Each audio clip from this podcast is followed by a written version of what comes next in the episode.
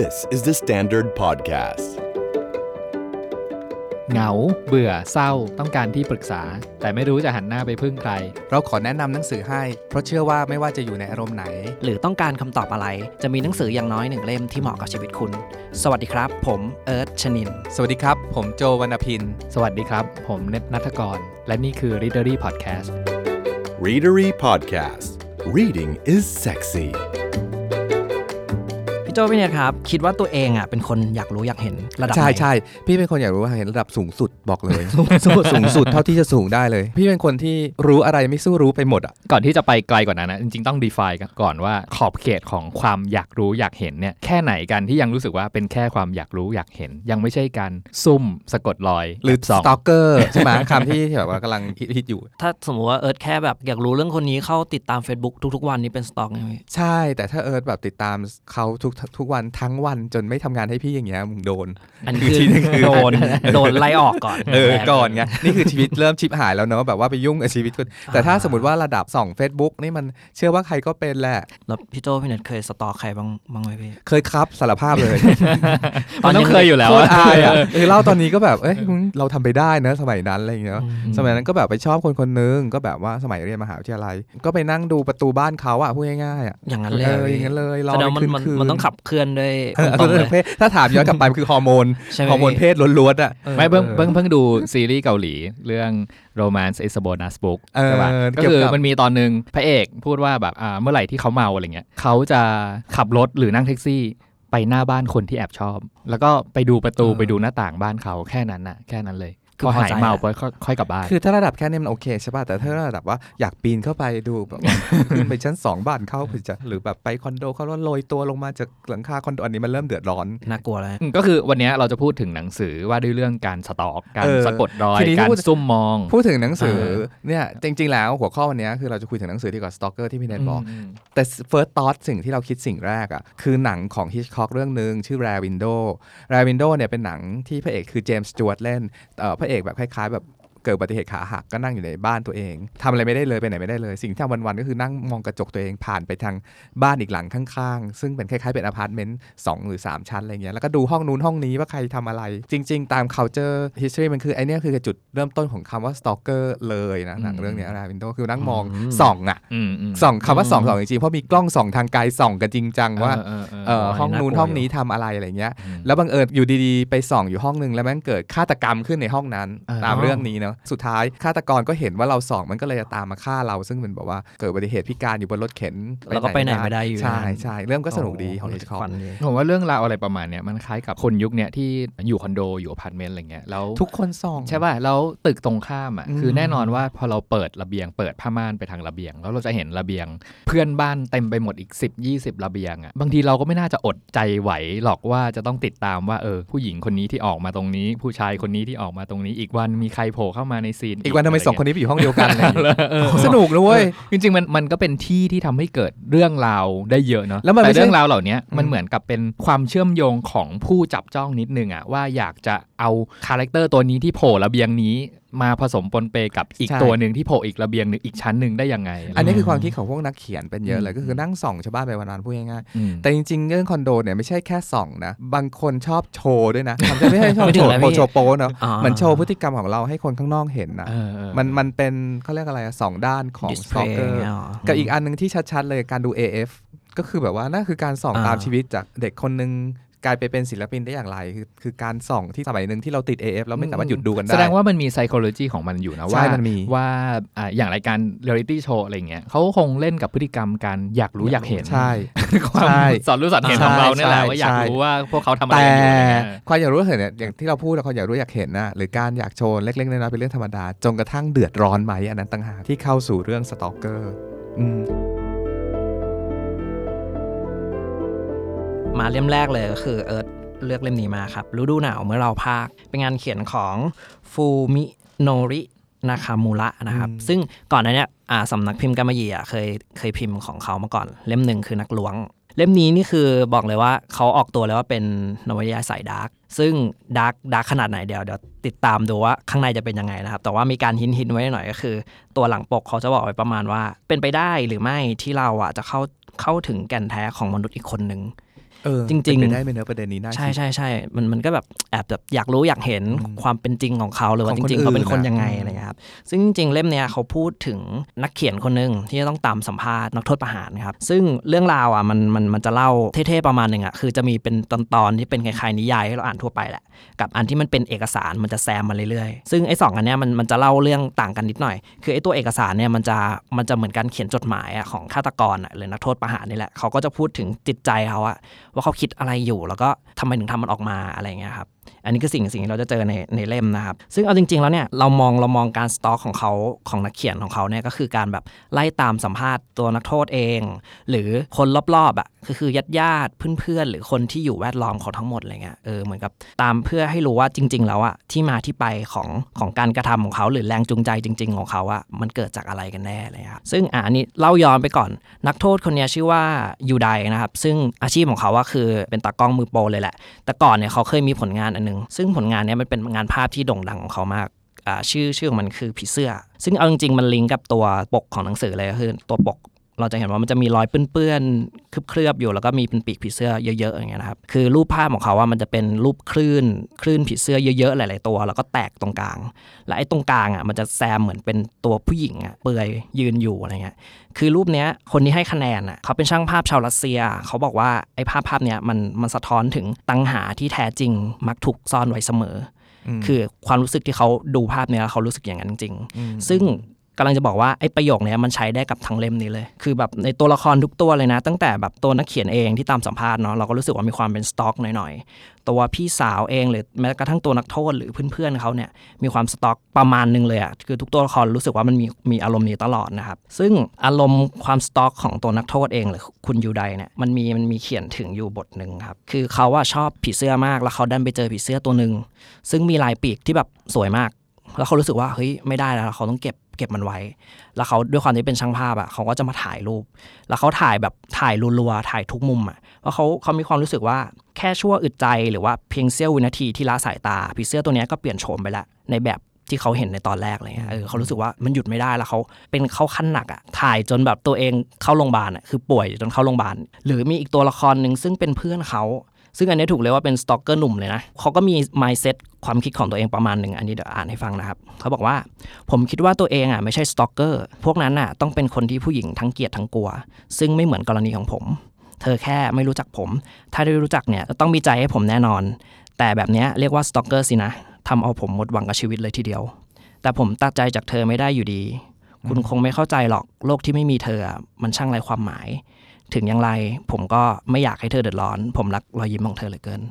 คือมันมีแบบ mindset อะไรประมาณนี้อยู่อะซึ่งเอาจริงๆนะถ้าถ้าเรามองมองข้ามเรื่องเรื่องความสต็อกเกอร์ไปเนาะถ้าแบบแกนแกนเรื่องของมันจริงๆอะเออรู้สึกว่าเอิร์ธอ่านไปสักประมาณร้อยหน้าความสนุกมันเริ่มมาแล้วคือเนื้อเรื่องอะมันพยายามหินเราตลอดเวลาเลยว่าเฮ้ยตัวละครนี้ที่มันทำการฆาตกรรมอ่ะมันเกิดจากอะไรก่อนอย่างแรกคือมันเป็นฉากแรกก็คือมีคนตายสองคนซึ่งเหมือนกับมุ่งเป้าไปที่คุณยูไดนี่แหละว่าเป็นคนฆ่าเนาะแต่ว่าระหว่างร้อยหน้าเนี่ยมันจะมีแบบหินอยู่ตลอดเวลาว่าเฮ้ยจริงๆแล้วอ่ะยูไดมันฆ่าจริงหรือเปล่าวะหรือจริงๆไอ้คนที่สัมภาษณ์เองก็ด้วยนะว่ามันมีคนสัมภาษณ์คนเดียวหรือสองคนกันแน่เพราะรู้สึกว่าเฮ้ยมันมันมีเส้นเส้นบางๆอ่ะที่มันแยกกันอยู่แปลกๆอยู่ซึ่งเออรู้สึกว่าอันเนี้ยคือมัดกระตุ้นเราอ่ะให้เหมือนเราเป็นสต็อกเองเลยด้วยซ้ำเพราะว่าเราอยากรู้เรื่องต่อว่าไอ้นักเขียนไอ้คนฆ่าเนี่ยมันเป็นยังไงต่อว่าอะไรเงี้ยแล้วก็ระหว่างทางคือมันมีอะไรเล็กๆน้อยๆให้เราเก็บได้ตลอดเลยอ่ะแล้วก็คือสุดท้ายของมันเลยนะเออรู้สึกว่าการอ่านจบเล่มนี้แล้วอ่ะมันจะให้ผลลัพธ์อย่างหนึ่งที่เรามองหนังสือเล่มนี้เปลี่ยนไปอันอันนี้คือความสนุกอย่างหนึ่งที่เออเจอในในเล่มนี้นะครับซึ่งมันจะมีประโยคหินๆอยู่ประโยคนึงอันนี้แบบว่าแอบสปอยฤดูหนาวปีที่แล้วผมจึงปล่อยมือจากคุณตกลงใจเป็นปีศาจโดยสมบูรณ์เลิกเป็นตัวผมอย่างที่แล้วมาผมแตกสลายตั้งแต่คืนนั้นเพื่อแก้แค้นให้พวกเขาต้องชดใช้อันนี้ครับก็คือเห็นว่าจริงๆอันเนี้ยสต็อกเกอร์มันเกิดจากความแค้นแต่ว่าจะไม่บอกว่าใครคือตัวละครที่แค้นที่สุดในเล่มนี้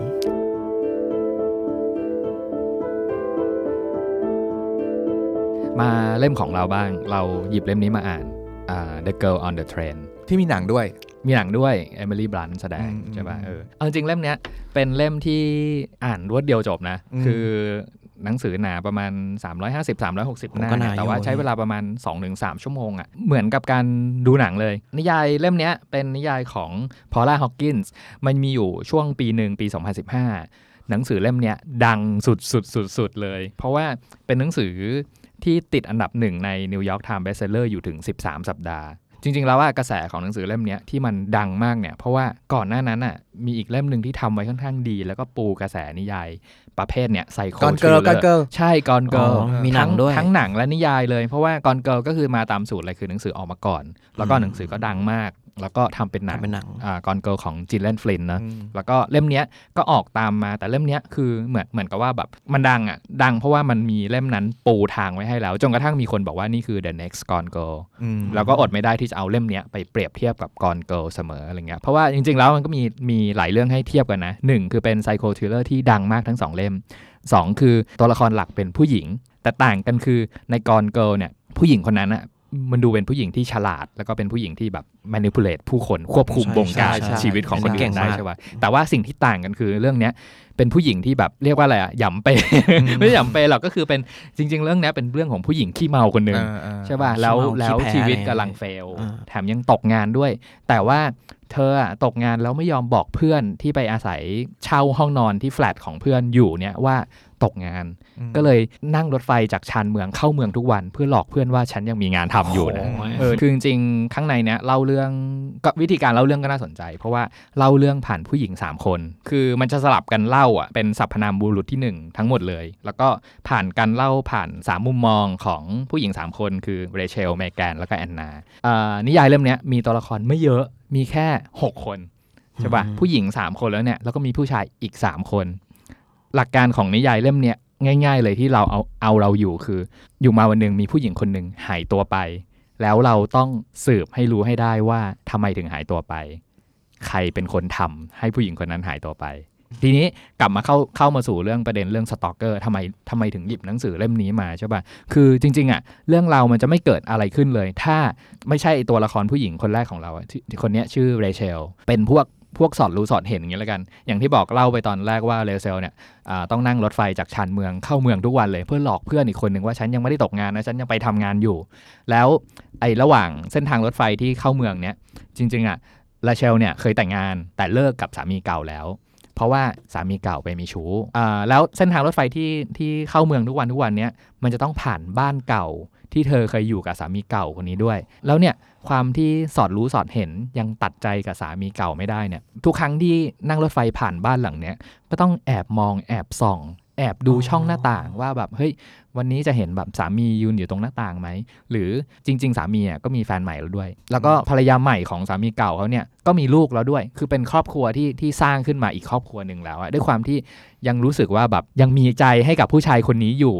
ยังอยากมีชีวิตแบบในฝันคือเป็นแบบว่าได้อยู่กับผู้ชายคนนี้อยู่อะไรเงี้ยก็อดไม่ได้ที่จะส่องบ้านตัวเองทุกครั้งที่นั่งรถไฟผ่านใช่ป่ะมากไปกว่านั้นอีกคือไม่ใช่แค่ไปส่องผัวเก่านะไปส่องบ้านข้างๆอีกคือระหว่างนั่งรถไฟอย่างเงี้ยคือเป็นเป็นหมู่บ้านชานเมืองนะมันก็จะมีบ้านเหมือนเหมือนบ้านจัดสรรน่ะแล้วบ้านแต่ละหลังก็เหมือนเหมือนกันใช่ป่ะมันก็มีบ้านอีกหลังนึงซึ่งมันก็น่าสนใจเพราะว่าทุกครั้งที่ผ่านก็จะเห็นคู่สามีภรรยาอีกคู่นึงซึ่งเหมือนแบบเป็นคนรักกันแบบสวีทหวานแหววเลยล่ะเพราะว่าทุกครั้งที่นั่งรถไฟผ่านอะไรเงี้ยก็จะเห็นสองคนเนี้ยจู๋จีกันมั่งกอดกันมั่งอยู่ตรงหน้าระเบียงตัวเองอะไรเงี้ยส่องจนกระทั่งแบบเธออะเรเชลเนี่ยตั้งชื่อให้กับสองคนเนี้ยว่าเฮ้ยเธอคนจะชื่อเจสันกับเจสละกันฉันตั้งชื่อให้เพราะว่าที่แอบส่องเนี่ยไม่ใช่เพราะอะไรนะเพราะว่าตัวเองอะอยากมีชีวิตรักแบบนั้นคือแบบดูสองคนเนี้ยน่าจะมีชีวิตคู่ที่แฮปปี้ดีอะไรเงี้ยเออแต่ว่าเรื่องราวของเรามันเกิดขึ้นในวันหนึ่งที่อ้าวแทนที่วันนั้นน่ะนั่งรถไฟผ่านบ้านหลังเดิมเนี้ยแทนที่จะเจอสองคนเนี้ยเจสันกับเจสใช่ป่ะซึ่งเป็นชื่อที่เธอตั้งชื่อให้นะปรากฏว่าไม่เจอฝ่ายผู้ชายแต่เจอผู้หญิงกับผู้ชายอีกคนนึงเป็นใครก็ไม่รู้โผล่มาในซีนนั้นแล้วจูบกันอันนี้คือเรื่องเริ่มต้นใช่ไหมไอ้คนนี้ก็เริ่มสงสัยแล้วว่าอ้าวแล้วเจสันหายไปไหนทำไมเจสจูบกับผู้ชายคนอื่นอยู่ตรงหน้าระเบียงนั้นที่มันควรจะต้องเป็นที่ของเจสันเป็นบ้านของพวกเขาสองคนก็สงสัยจนกระทั่งจดโน้ตไว้กับตัวเองอะว่าผู้ชายคนนั้นเป็นใครคนนั้นต้องชื่อบีแน่ๆ แล้วบีเป็นใครบีมาทำอะไรกับเจสแล้วเจสันหายไปไหนเนี่ยพยายามติดต่อปฏิบัติต่อเรื่องราวของตัวเองอะไรเงี้ยอีกอันนึงที่มันซ่อนอยู่กับนิสัยส่วนตัวของคนนี้แล้วกันคือเรเชลเนี่ยตอนที่สาเหตุที่เลิกกับสามีเพราะว่าอะไรรู้ป่ะเพราะว่าเธอไม่สามารถมีลูกได้พอไม่สามารถมีลูกได้เนี่ยก็รู้สึกแบบเฟลอะเฟลในชีวิตคู่เพราะว่าสามีก็อยากมีลูกก็เลยเริ่มดื่มเหล้าแล้วกลายเป็นคนติดเหล้าอ่าแล้วมีนิสัยประจำตัวอย่างนึงคือพอดื่มเข้าไปเยอะๆจะชอบวูบไปเลยแล้วจำอะไรไม่ได้วาร์ปแบล็คเอาท์วาร์ปไปเลยอะไรเงี้ยตื่นมาบางทีสามีแบบมีรอยฟกช้ำดำเขียวอะไรเงี้ยเพราะว่าเธอไปทำร้ายเขาด้วยเหตุการณ์เกิดขึ้นตรงที่วันนั้นอ่าหลังจากที่นั่งรถไฟผ่านหน้าบ้านของเจสันกับเจสแล้วไปเจอผู้ชายคนใหม่มาซึ่งชื่อบีนะแล้วสงสัยว่าบีคือใครแล้ววันนั้นน่ะคือเข้าเมืองปกติไปกินเหล้าแล้วก็ขากลับมาพอเริ่มเมาแล้วเนี่ยก็คิดถึงสามีเก่าก็เลยลงสถานีรถไฟที่บ้านเก่าของตัวเองอ่ะจะเดินเข้าไปแบบเหมือนไปมองแอบมองประตูหน้าหน้าบ้านหรือไปเคาะไปอะไรเพราะว่าทุกครั้งที่เมาอ่ะเธอจะโทรหาจะส่งเมสเสจหาจะแบบยังมีพฤติกรรมนี้อยู่ใช่ป่ะเออแล้วก็วันนั้นน่ะพอเมาปุ๊บก็ตัดสินใจจะลงไปหาสามีเก่าเรื่องราวเกิดขึ้นตรงที่เรารู้แค่รู้แค่ว่าเธอเมาหนึ่งเธอเมาสองเธอลงรถไฟที่สถานีเพื่อไปบ้านสามีเก่าแล้วหลังจากนั้นเธอก็วูบไปเลยเพราะเธอเมาในขณะเดียวกันผู้หญิงคนที่เธอแอบมองอยู่จริงๆแล้วอ่ะเธอชื่อเมแกนคืนนั้นผู้หญิงคนนี้หายตัวไป oh. ภรรยาใหม่ของสามีเก่าของเธอยืนยันว่าเห็นเธอในคืนนั้นในตอนที่เมแกนหายตัวไปพอดีหลังจากเธอได้สติในคืนนั้นปรากฏว่าเธอมีรอยแผลบนหัวเหมือนโดนน็อกออกไปแล้วความทรงจำของคืนนั้นก็ไม่เหลืออยู่เลยสิ่งที่เกิดขึ้นคือหนึ่งคืนนั้นเธอเมาเธอลงสถานีที่บ้านสามีเก่าสองผู้หญิงอีกคนนึงที่เธอจับจ้องอยู่หายตัวไปและมีอีกคนนึงเป็นพยานว่าเห็นเธออยู่ในซีนณตอนที่ผู้หญิงคนนั้นหายตัวไปด้วย เรื่องมันเริ่มจะผูกปมแล้วว่ามันเริ่มมีตัวละครเนาะมีมีเรเชลมีคู่สามีภรรยาที่เธอแอบจับจ้องอยู่ใช่ป่ะแล้วก็มีสามีเก่าและภรรยาใหม่ของเขาซึ่งมีลูกสาวด้วยอีกคนนึงใช่ป่ะคราวนี้นั่นคือเรื่องของเรเชลเป็นคนเดียวใช่ไหมอย่างที่บอกว่านิยายเล่มนี้มันเล่าเรื่องผ่านมุมมองของผู้หญิงสามคนคราวนี้เรื่องของเรเชลก็จบอยู่แค่นั้นแล้วตามมาด้วยเมแกนมาบ้างเมแกนคืออ่าคู่สามีภรรยาที่โดนจับจ้องอยู่ที่เขาตั้งชื่อให้ว่าเจสันกับเจสใช่ไหมแต่จริงๆอ่ะไม่ใช่เจสชื่อของเธอจริงๆคือชื่อเมแกนแล้วเมแกนก็เล่าเรื่องบ้างแล้วว่าเธอเป็นใครอะไรยังไงมีสตอรี่อะไรบ้างอะไรเงี้ยพอเมแกนเล่าไปสัก สิบถึงยี่สิบ หน้าคราวนี้ตัดไปที่แอนนาบ้างแอนนาคือภรรยาใหม่ของสามีเก่าของเรเชลผู้หญิงสามคนเนี้ยออกมาเล่าเรื่องในมุมของตัวเองหมดเลยว่าในคืนนั้นฉันทำอะไรอยู่ทำไมถึงเกิดเหตุการณ์อะไรบ้างในมุมของฉันอะไรเงี้ยคราวนี้สิ่งที่น่าสนใจอย่างหนึ่งแล้วกันสำหรับคนที่ที่อ่านแล้วแล้วกันถ้าพอจะจับสังเกตได้อะคือเรื่องราวมันจะเล่าเล่าสลับกันระหว่างมุมมองของผู้หญิงสามคนนี้ใช่ป่ะแต่ให้สังเกตช่วงเวลาละกันเพราะว่าการเล่าเรื่องมันจะเป็นเหมือนบันทึกเนาะแล้วก็มีระบุวันที่ไว้ด้วยอย่างช่วงของเรเชลเนี่ยตั้งแต่ต้นเรื่องจนจบเล่มเนี่ยมันจะเป็นวันที่ห้ากรกฎาคมสองพันสิบสามถึงสิบกันยายนสองพันสิบสามส่วนของแอนนาภรรยาใหม่ของสามีเก่าก็เป็นช่วงช่วงเดียวกันก็คือยี่สิบกรกฎาคมจนถึงสิบแปดสิงหาคมแต่ว่าถ้าเป็นสตอรี่ของเมแกนอาจจะแปลกกว่าคนอื่นนิดนึงเพราะว่าเรื่องมันเริ่มเริ่มต้นตั้งแต่สิบหกพฤษภาคมสองพันสิบสอง หนึ่งปีก่อนหน้านั้นแล้วเรื่องของเมแกนอ่ะมาจบเอาวันที่สิบสามกรกฎาคมสองพันสิบสามซึ่งเป็นวันที่เมแกนหายตัวไปคราวเนี้ยเอาแน่ๆเลยอันนี้ไม่ไม่ได้สปอยแล้วกันเรื่องเรื่องมันเริ่มต้นตรงที่ว่าพอถึงประมาณแบบหนึ่งในสามของเรื่องอ่ะเรื่องมันจะเริ่มมาอยู่ตรงที่เรารู้ละว่าเมแกนหายตัวไปและเมแกนเสียชีวิตเออถูกฆาตกรรมคราวนี้พอเมแกนเสียชีวิตเนี่ยพุ่งเป้าไปที่ใครหนึ่งสามีของเมแกนซึ่งซึ่งชื่อจริงๆอ่ะไม่ใช่อ่าไม่ใช่เจสันนะเป็นชื่อสกอตกับอีกชื่อหนึ่งก็คือคือด้วยความที่บ้านสองคนเนี่ยมันอยู่ใกล้กันใช่ป่ะเมแกนเคยไปเป็นพี่เลี้ยงเด็กเลี้ยงลูกให้เมียใหม่ของสามีเก่าของเรเชลด้วยอ่าเริ่มเริ่มมีความผัวพันกันละอ่ามีตัวละครเพิ่มมาอีกตัวหนึ่งคือสามีเก่าของเรเชลซึ่งชื่อทอมคราวเนี้ยเรื่องราวทั้งหมดที่ที่เล่าให้ฟังเนี่ยมันทำให้เราสงสัยหมดเลยว่าตกลงแล้วเป็นใครกันแน่ที่ทำให้เมแกนหายตัวไปหรือใครฆ่าเมแกนหนังสือแบบนี้แบบเล่าโดยมุมมองที่หนึ่งอ่ะส่วนใหญ่ถ้าเป็นหนังสือมิสซิรี่เนี่ยเราเรียกสิ่งนี้ว่า unreliable narrator หมายถึงว่ามันจะมีผู้เล่าที่เราไม่อยากจะเชื่อเขาเลยอ่ะ คือสมมติว่าเราอ่านนิยายบางประเภทมันจะเป็นมุมบุคคลที่สามเนาะเป็นแบบ God's view อะไรเงี้ยก็คือถ้ามุมมองแบบนั้นนะคือเราเราเราจะเชื่อเชื่อทุกอย่างเลยเพราะว่านั่นคือมุมมองของผู้เขียนแต่การเล่าเรื่องแบบ unreliable narrator แบบเนี้ยคือเราจะตั้งคำถามเสมอว่าเราจะเชื่อหรือไม่เชื่อคนที่กำลังเล่าเรื่องให้เราฟังนี้ดีหรือเปล่าวะอะไรเงี้ยเพราะว่าเขาจะเริ่มใส่ความไม่น่าเชื่อถือให้กับตัวละครด้วยอย่างเรเชลอะไรเงี้ยหนึ่งคือแน่ๆละหนึ่งเป็นคนติดเหล้าสองคือพอเธอเมาเธอจะวูบไปจำอะไรไม่ได้เพราะฉะนั้นไอสิ่งที่มันหายไปในช่วงเวลาแบบหนึ่งชั่วโมงที่เธอจำอะไรไม่ได้เนี่ยมันคือเนี่ยคือแก่นหลักของเรื่องนี้เลยว่าหนึ่งชั่วโมงนั้นน่ะเกิดอะไรขึ้นกันแน่เออ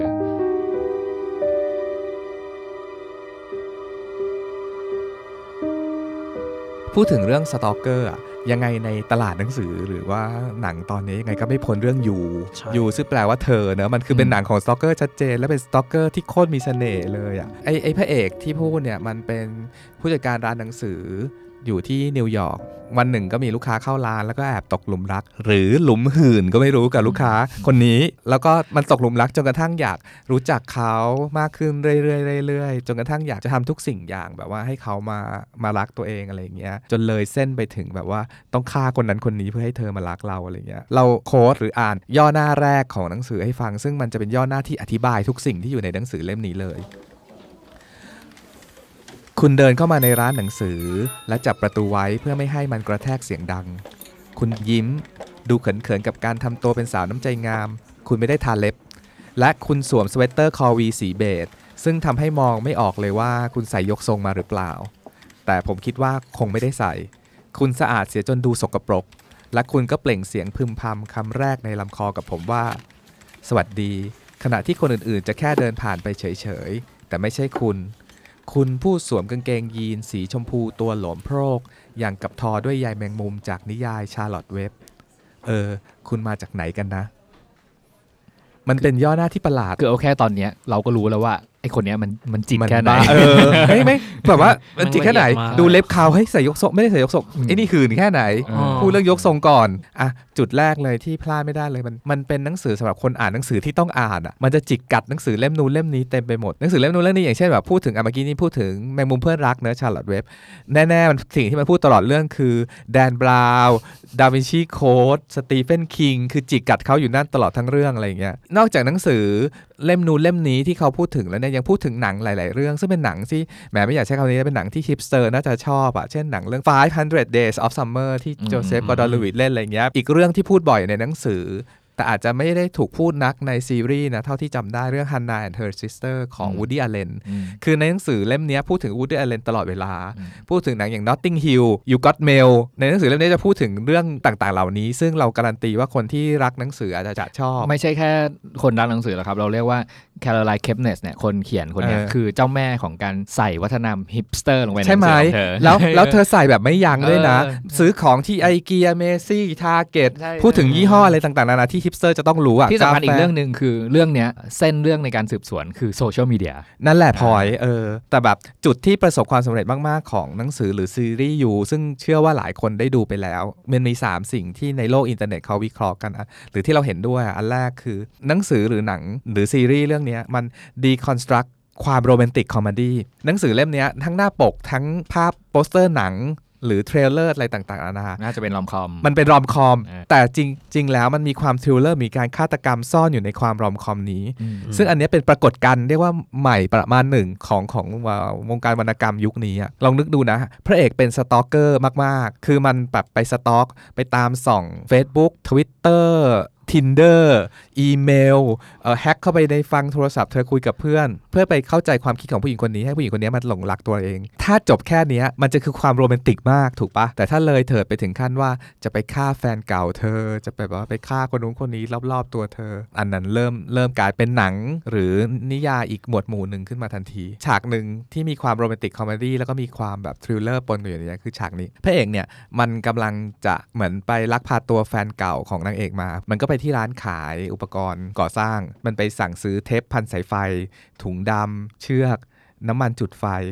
คือแบบแค่นี้มันก็เท่ากับจะบอกว่าเนี่ยใช่ป่ะแต่พนักงานขายสาวในร้านน่ะกับวิ้งตาใส่เว้ยแล้วบอกว่าโอ้ยฉันก็ชอบอ่าน Fifty Shades of Grey เหมือนกันคือคือฉากเนี้ยไอ้คนเขียนเล่าว่าเขาตั้งใจจะเสียดสีระหว่างการยุคเนี้ย ที่บางทีเราก็มองการฆ่ากันตายเหมือนการเอากันไปแล้วอะคือมันทำให้เรื่องฆ่ากันเป็นเรื่องปกติขำๆในสังคมไปแล้วเหรออะไรเงี้ยคือถึงถึงจะบอกว่าหนังสือเรื่องเรื่องยูเนี้ยมันถึงได้รับการยกย่องค่อนข้างเยอะเพราะมันมันดีฟดาวลงไปจากขุดลึกลงไปจากแบบเนื้อเรื่องที่โคตรโรแมนติกเลยเนี่ยมันมันซ่อนประเด็นหรือปมทางสังคมศาสตร์ไว้ไม่น้อยคือวิเคราะห์เรื่องนี้ในเรื่องสังคมศาสตร์ก็ได้เนาะประเด็นที่สองที่นิยายเล่มนี้เจ๋งและสนุกมันคือ characterize ที่อยู่ในหนังสือเล่มนี้แม่งเป๊ะขั้นเทพเว้ยคือแบบเรื่องนี้โกชัดมากเลยโกชัดก็คือแบบพระเอกอยากให้ผู้หญิงคนหนึ่งรักเราจะทำยังไงและโดยเฉพาะผู้หญิงคนนั้นเป็นผู้หญิงที่เราเพิ่งรู้จักคือการที่มีโกแบบเป้าหมายยากๆสูงๆเนี่ยหนังสือหรือนิยายเรื่องนั้นมักจะสนุกไง conflict ชัดก็คือแต่เธอชอบอยู่กับคนอื่นแล้วก็เพื่อนทุกคนในกวนเธอไม่ชอบพระเอกเลยและแอคชั่นก็ชัดก็คืออีเนี้ยพระเอกเนี่ยก็แฮกแฮกเข้าไปในมือถือนางเอกแฮกเข้าไปในทุกสิ่งในความคิดของนางเอกทุกสิ่งอย่างแล้วไดรฟ์เรื่องของการเป็นซ็อกเกอร์เรื่องนี้ค่อนข้างชัดจริงๆพออ่านๆไปอ่ะเริ่มต้นเนี่ยมันเหมือนแบบผู้ชายคนนี้โคตรโรแมนติกเลยเนาะแบบว่าแบบมีความรักผู้หญิงคนนี้อยากทำทุกสิ่งอย่างให้เธอจริงๆที่มันแฮกเข้าไปมันก็ไม่ได้คิดร้ายนะมันก็คือเพื่อที่จะตามดูแลผู้หญิงคนนี้ได้อย่างไรอะไรเงี้ยแต่พอลึกไปเรื่อยๆแบบมันจะถึงจุดๆนึงอ่ะเมื่ออ่านหนังสือไปจุดๆนึงเฮ้ยมันเริ่มเยอะไปว่ะมันแล้วมันก็ค่อยๆสะท้อนว่าไอ้ผู้ชายคนนี้จริงๆแล้วมันเป็นปมปมด้อยอ่ะที่หอยหาความรักอย่างมีความรักจากใครสักคนและไดอะล็อกเจ๋งมากๆปกติเวลาเราอ่านนิยายมันก็จะเป็นไดอะล็อกแบบพูดคุยกันธรรมดาเนาะมันก็มีนิยายใหม่ๆหลายๆเรื่องที่พยายามเอาไดอะล็อกจากโซเชียลมีเดียต่างๆขึ้นมาเขียนแต่เล่มนี้ใช้การคุยกันทางโซเชียลมีเดียเยอะมากๆมากๆมากๆเป็นภาษาเมสเสจแชท Facebook ภาษา Twitter และเป็นโซเชียลมีเดียที่เราคุ้นเคยไงมันเป็นหนังสือของ culture คนยุคนี้มากๆอ่ะแล้วความเจ๋งของทั้งผู้เขียน Caroline Kepnesกับผู้แปลเนี่ยคือไม่ประนีประนอมกับการใช้ภาษาเลยเช่นพระเอกเรียกเพื่อนว่าอีดอกเรียกลูกค้าว่าอีเวนเรียกแฟนเก่าว่าอีเหี้ยขออภัยถ้าแบบนี่คือคำหยาบนะแต่ว่าแต่ว่าในหนังสือเล่มนี้มันไม่ประนีประนอมกับการใช้ภาษาปกติที่เราคิดอยู่ในหัวเลยมันเป็นภาษาที่เราใช้ในโซเชียลเนี่ยแหละและมันเป็นภาษาที่เราคิดในหัวดังนั้นตัวละครตัวเนี้ยตัวละครในหนังสือเล่มนี้มันถึงเข้าใจความมืดด้านมืดในในพวกเราสูงมากมันเลยเป็นหนังสือที่หลายคนรักอ่ะแล้วประเด็นใหญ่ๆอย่างที่คุยกันไปหลายหลายรอบแล้วก็คือ เอ่อ เรื่องของโซเชียลมีเดียที่อยู่ในหนังสือเล่มนี้ยังชัดมากเลยคืออย่างนี้เล่าเรื่องเล่าเรื่องไอเดียของผู้เขียนที่ที่เขียนเรื่องยูก่อนผู้เขียนเนี่ยเป็นคนเขียนบทซีรีส์ใสๆหลายๆเรื่องเนาะเธอบอกว่าบางเรื่องแม่งก็ใสๆจนกระทั่งน่าสยองอ่ะบางคนมันรู้สึกว่ามันเฮ้ยแม่งช่วยมีใครตายในในในในซีรีส์นี้ได้บ้างมันใสไปอะไรเงี้ยผู้เขียนเนี่ยมีไอเดียเรื่องยูเนี่ยจากตอนที่มันมีอยู่ช่วงหนึ่งที่พ่อเธอป่วยเป็นมะเร็งแบบว่าจนกระทั่งสองปีนะสุดท้ายพ่อก็ตายเนาะแต่ช่วงสองปีที่พ่อป่วยที่โรงพยาบาลนะวิ่งเข้าวิ่งออกทั้งแม่และเธอก็แบบเหมือนป่วยอ่ะเหมือนจิตใจมันก็หดหู่แล้วก็ป่วยไปในช่วงเวลานั้นอ่ะมีวันหนึ่งเธอไป Starbucks แล้วก็หาโต๊ะนั่งไม่ได้ก็มองไปทั่วๆร้านทุกโต๊ะก็แบบเปิดคอมเธอก็ไปชะโงกดูว่าดูอะไรกันแล้วแทบจะทุกโต๊ะที่นั่งอยู่ใน Starbucks วันนั้นนะทุกคนเล่น Facebook อยู่เว้ยเธอก็แบบเอ๊ะทำไมแบบทำไมบนโลกใบนี้คนไม่มีแต่คนห่วยๆวะในช่วงที่กำลังดักๆอยู่เนาะจนสุดท้ายเธอได้โต๊ะนั่งได้กาแฟซื้อกาแฟมานั่งโต๊ะเปิดคอมแล้วสิ่งแรกที่เธอทำก็คือเล่น Facebookเหมือนคนอื่นแล้วมันก็แบบว่าอ้าวจริงๆแล้วไอ้ฉันก็ห่วยเป็นคนคนแบบเดียวกับทุกๆคนในนี้นี่หว่าอะไรอย่างเงี้ยไอเดียของเธอก็เลยเริ่มที่ว่าทำไมโลกยุคนี้เราทุกคนถึงหมกมุ่นกับโซเชียลมีเดียทั้งนั้นเลยและไอ้การหมกมุ่นโซเชียลมีเดียเนี่ยบางครั้งมันสะท้อนปมต่างๆนานาของเราออกมาโดยไม่รู้ตัวมีฉากนึงในหนังสือเล่มนี้ที่เราค่อนข้างชอบแล้วมันก็เป็นฉากที่สะท้อนโลกโซเชียลได้ดีมากเลยคืออย่างงี้มันมีอยู่ช่วงนึงที่พระเอกนางเอกมันเริ่มแบบโอเครักกันนางเอกมาค้างคืนบ้านพระเอกแล้วก็นางเอกไปอาบน้ำก็ปิดผ้าม่านอาบน้ำอยู่แล้วนางเอกก็เปิดผ้าม่านอาบน้ำออกมาแล้วเห็นผู้ชายก็คือพระเอกอ่ะอยู่ในห้องน้ำนั่นแหละตามหลักการแล้วคืออีนางเอกก็ต้องแพนิคเนาะตกใจโกรธทำไมเข้ามาดูฉันอาบน้ำแล้วก็หลังจากนั้นก็ควรจะรีบทวีตหาเพื่อนว่าแบบแกผู้ชายในฝันของฉันเขาแบบว่าเป็นคนไอ้หน้าหื่นวาอะไรเงี้ยแต่นางเอกกับโอเคเวลาพระเอกบอกขอโทษนะพอดีจะเข้ามาหยิบของนางเอกกับโอเคและรู้สึกว่าเฮ้ยแม่งเจ๋งดีว่ะฉันก็มีคนมาแอบดูตอนอาบน้ำด้วยสิ่งที่นางเอกทวีตหาเพื่อนคือเฮ้ยฉันก็มีสตอกเกอร์เป็นของตัวเองแล้วโคตรเจ๋งเลยนี่คือโลกการสะท้อนถึงโลกสมัยนี้ที่แบบว่าเฮ้ยตกลงมันคือการเป็นสตอกเกอร์หรือการถูกถ้ามองมันเป็นเหรียญสองด้านเนาะคือสมัยนี้เราคิดกับการสตอกเกอร์ไม่เหมือนไม่เหมือนแบบสมัย มัยก่อนอ่ะไม่เชื่อลองดูแอปอย่างแอปอะไรดีอ่ะแอป Blue อย่างเงี้ยหรือการที่เราเช็คยอดไลค์ยอดคอมเมนต์หรือยอด follower อยู่เรื่อยๆว่ามีใครเราสมมติเราโพสอะไรไปแล้วมี follower มากดไลค์กดหัวใจมันคือการอีกเหรียญเหรียญอีกด้านนึงของการ stalker หรือเปล่าการแบบชอบถูกทำมองหรือเปล่าอะไรเงี้ยอันเนี้ยคือประเด็นสังคมศาสตร์ที่อยู่ในหนังสือเล่มนี้ที่ที่ถูกวิเคราะห์ถูกเอามาพูดถึงอย่างหนักหน่วงมันเลยเป็นเหมือนแบบเหมือนสารหรือธีมที่ถูกเคลือบด้วยเรื่องราวสนุกสนานมันเลยเป็นหนังสือที่ค่อนข้างได้รับการยกย่องค่อนข้างสูงอ่ะอีกประเด็นหนึ่งที่ผู้เขียนพยายามจะบอกก็คือการอ่านหนังสือหรือการตีความคนเหมือนที่พระเอกเนี้ยมันตีความนางเอกตลอดเวลาจากโซเชียลมีเดียต่างๆที่นางเอกเขียนเนาะแล้วก็ตีและส่วนใหญ่จะตีความผิดๆเข้าข้างตัวเองตลอดเลยมนุษย์มักจะเป็นอย่างนั้นเราตีความคนอื่นผ่านโซเชียลมีเดียซึ่งเป็นสิ่งที่ผิดพลาดมากข้อหนึ่งเราไม่ควรจะจัดหรือตัดสินคนอื่นและยิ่งตัดสินคนอื่นผ่านโซเชียลมีเดียอีกเพราะเราแต่ละคนใช้โซเชียลมีเดียไม่เหมือนกันนะและมนุษย์หนึ่งคนมันมีมันมีความหลากหลายกว่าข้อความหนึ่งข้อความเยอะที่เราชอบตัดสินกันเนาะอันนี้คือสารหรือสาระจากหนังสือเล่มนี้อ่าอันนี้เป็นของแถมซึ่งบอกเลยว่าหลายอันเป็นตอนสปอยหมายถึงว่าถ้าใครยังไม่ได้ดูซีรีส์อยู่ซึ่งเราเชื่อว่าหลายคนดูแล้วไงแล้วก็ใครที่ยังไม่ได้อ่านหนังสือแล้วอยากอ่านก็ก็ข้ามๆตรงจุดนี้ไปเลยก็ได้แต่ถ้าใครดูซีรีส์แล้วเราจะชวนคุยเรื่องนี้ก็คือปกติเวลาเราชอบพูดถึงว่าในซีรีส์กับในหนังสืออ่ะมีอะไรไม่เหมือนกันซึ่งเราก็ลิสต์มาประมาณสิบข้ออย่างเช่นถ้าในซีรีส์มันจะมีเด็กชื่อว่าพาโคซึ่งเป็นเด็กแบบว่าเพื่อนลูกเพื่อนบ้านในหนังสือไม่มีหมายความว่าเรื่องฆาตกรรมต่างๆนานาที่เกี่ยวข้องกับเด็กคนนี้ในหนังสือก็จะไม่มีเหมือนกันการตายของเบนจี้ซึ่งเป็นไอแฟนนางเอกก็ไม่เหมือนกันพูดถึงการตายอีเบนจี้เนี่ยพูดเลยเพราะเป็นฉากต้นๆในในหนังสือเนาะคือมันมีการจิกกัดแดกดันวัฒนธรรมฮิปสเตอร์หลายอย่างเช่นอีเบนจี้แพ้ถั่วแล้วก็เลยตายด้วยซอยลาเต้มิลอะไรเงี้ยในหนังสือไม่ได้พูดถึงการที่พระเอกถูกอับบิวซ์ตอนเด็กเหมือนในซีรีส์แล้วก็ในเทศกาลชาร์ลส์ดิกเคนในซีรีส์นี้คือนางเอกจับได้ว่าพระเอกตามมาเนาะแต่ว่าในหนังสือไม่ไม่ได้บอกว่าจับได้ยังไม่ไม่ได้เจอกันไม่มีในหนังสือไม่มีเรื่องที่พีชเพื่อนนางเอกแบบว่าแนะนำให้รู้จักกับสำนักพิมพ์แล้วก็พูดถึงพีชอีกเรื่องก็คือแบบตอนที่พีชมันพยายามจะลวนลามนางเอกแล้วหลังจากที่นางเอกแบบไม่สำเร็จก็ไปมีผู้ชายอีกคนชื่อรัสในหนังสือก็ไม่มีผู้ชายคนนี้อะไรเงี้ยนี่คือแบบว่าเรื่องขำๆที่ชาวเน็ตชอบมาเปรียบเทียบกันนะอีกเรื่องก็คือแบบหลังจากที่พระเอกขับรถชนกวางตอนไปแอบส่องนางเอกในหนังสือจะมีแบบตำรวจมาเจอแล้วพาไปหาหมอในซีรีส์ไม่มีที่คิดว่าเป็นของเด็ดแต่ว่าเราไม่แน่ใจอาจจะอยู่ในซีรีส์ซีซั่นสองเนอะคือในซีรีส์ไม่มีตัวละครชื่อเอมี่อาดัมซึ่งในหนังสือได้พูดถึงไว้ตอนใกล้ๆจบซึ่งเราเดาว่าตัวละครนี้น่าจะอยู่ในซีซั่นสองสิ่งสิ่งที่น่าสนใจอีกเรื่องหนึ่งซึ่งชอบมากเรื่องเนี้ยคือการเขียนโดยใช้สรรพนามคำว่าคุณตลอดเวลาเหมือนชื่อเรื่องเลยชื่อเรื่องคือเธอ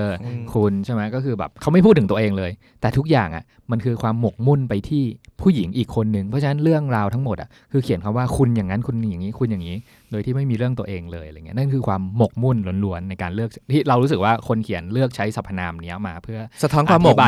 กมุ่นลองคิดดูดิหนังสือแบบสามร้อยหน้าไม่มีแต่คำว่าคุณอย่างนั้นคุณอย่างนี้คุณอย่างนี้คุณอย่างนั้นต่อเต็มเรื่องไปหมดอ่ะกับที่เราชอบอีกอันนึงนะคือตอนแรกๆที่เจอกันเลยอ่ะพอได้ชื่อไปแล้วอ่ะลองคิดดูสิว่าสมัยเนี้ยเราจะรู้จักคนคนหนึ่งแค่เอาชื่อไปเซิร์ชใน Google แล้วค้นเจอทุกโซเชียลที่เราใช้ได้ยังไงปรากฏว่าเรื่องเนี้ยอธิบายหมดเลยว่าเราสามารถปฏิติดประต่อชีวประวัติของคนคนหนึ่งได้จาก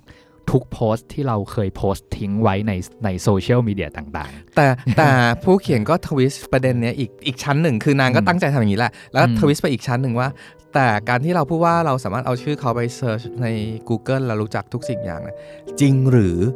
เธอคนนั้นเป็นอย่างนั้นจริงๆเหรออะไรเงี้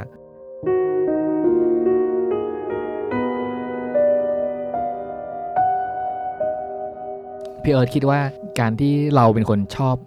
ชอบส่องชาวบ้านแล้วกันว่าตอนนี้เขาหยิบเล่มนี้มาอ่านแบบเอ้ยเขาอ่านเล่มนี้อยู่ปกหนังสืออะไรนะใครเขียนหรือแบบว่าอ่านถึงไหนแล้วแล้วก็เอ้ยเจอกันอีกรอบนึงในคาเฟ่เขาหยิบเล่มอะไรมาอ่านต่ออีกรอบนึงแล้วแบบนี้มันถือว่าเป็นพฤติกรรมสตอกเกอร์หรือยัง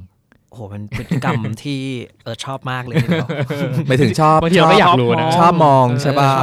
อยากรู้แหละว่าเขาเขาอ่านอะไรคือมันมันเหมือนกับเออสตอกเกอร์ได้เลยแหละมั้งนะคือคนเราเวลาหยิบอะไรมาอ่านอ่ะเราเราจะเหมือนวิเคราะห์เขาว่าเอ้ยเขาอ่านหนังสือประมาณนี้คือถ้าสมมติว่าเป็นคนที่มาสายวรรณกรรมเลยเราก็จะเห็นว่าเอ้ยอ่านแบบยากๆเลยอะไรเงี้ยคนนี้น่าจะบอกว่า มีความคิดอันเดียเราเราเถียงอะไรเงี้ยอันเดียยังไม่ถึงกับเป็นสตอเกอร์แต่เป็นเรื่องปกติสมมติว่าเราจำได้ว่าเราเคยชอบใครคนนึงอ่ะเราจะฟังเพลงที่เขาฟังทุกเพลงเลยเว้ย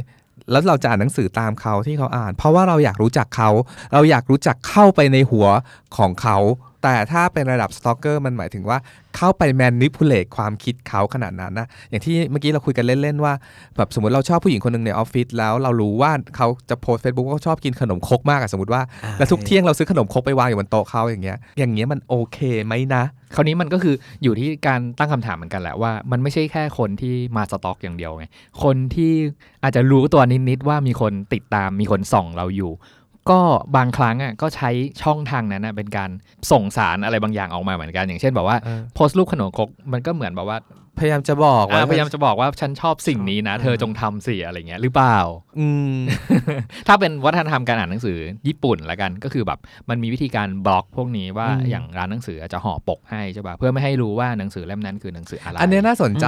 วัฒนธรรมหรือ culture ที่แบบห่อปกหนังสือของญี่ปุ่นเนี่ยเพื่อจะไม่ให้เห็นว่าอ่านหนังสืออะไรนะแต่ยุคนี้เป็น culture ที่ทุกคนอ่านหนังสืออะไรก็ถ่ายลงโชว์ลง Instagram อ่ะหมายถึงว่าเรากำลังจะพูดว่าคำว่าสต็อกหรือการอยากรู้อยากเห็นมันมีสองด้านเสมอคือด้านที่เราไปส่องเขาและด้านด้านที่เราอยากให้เขามาส่องเราใช่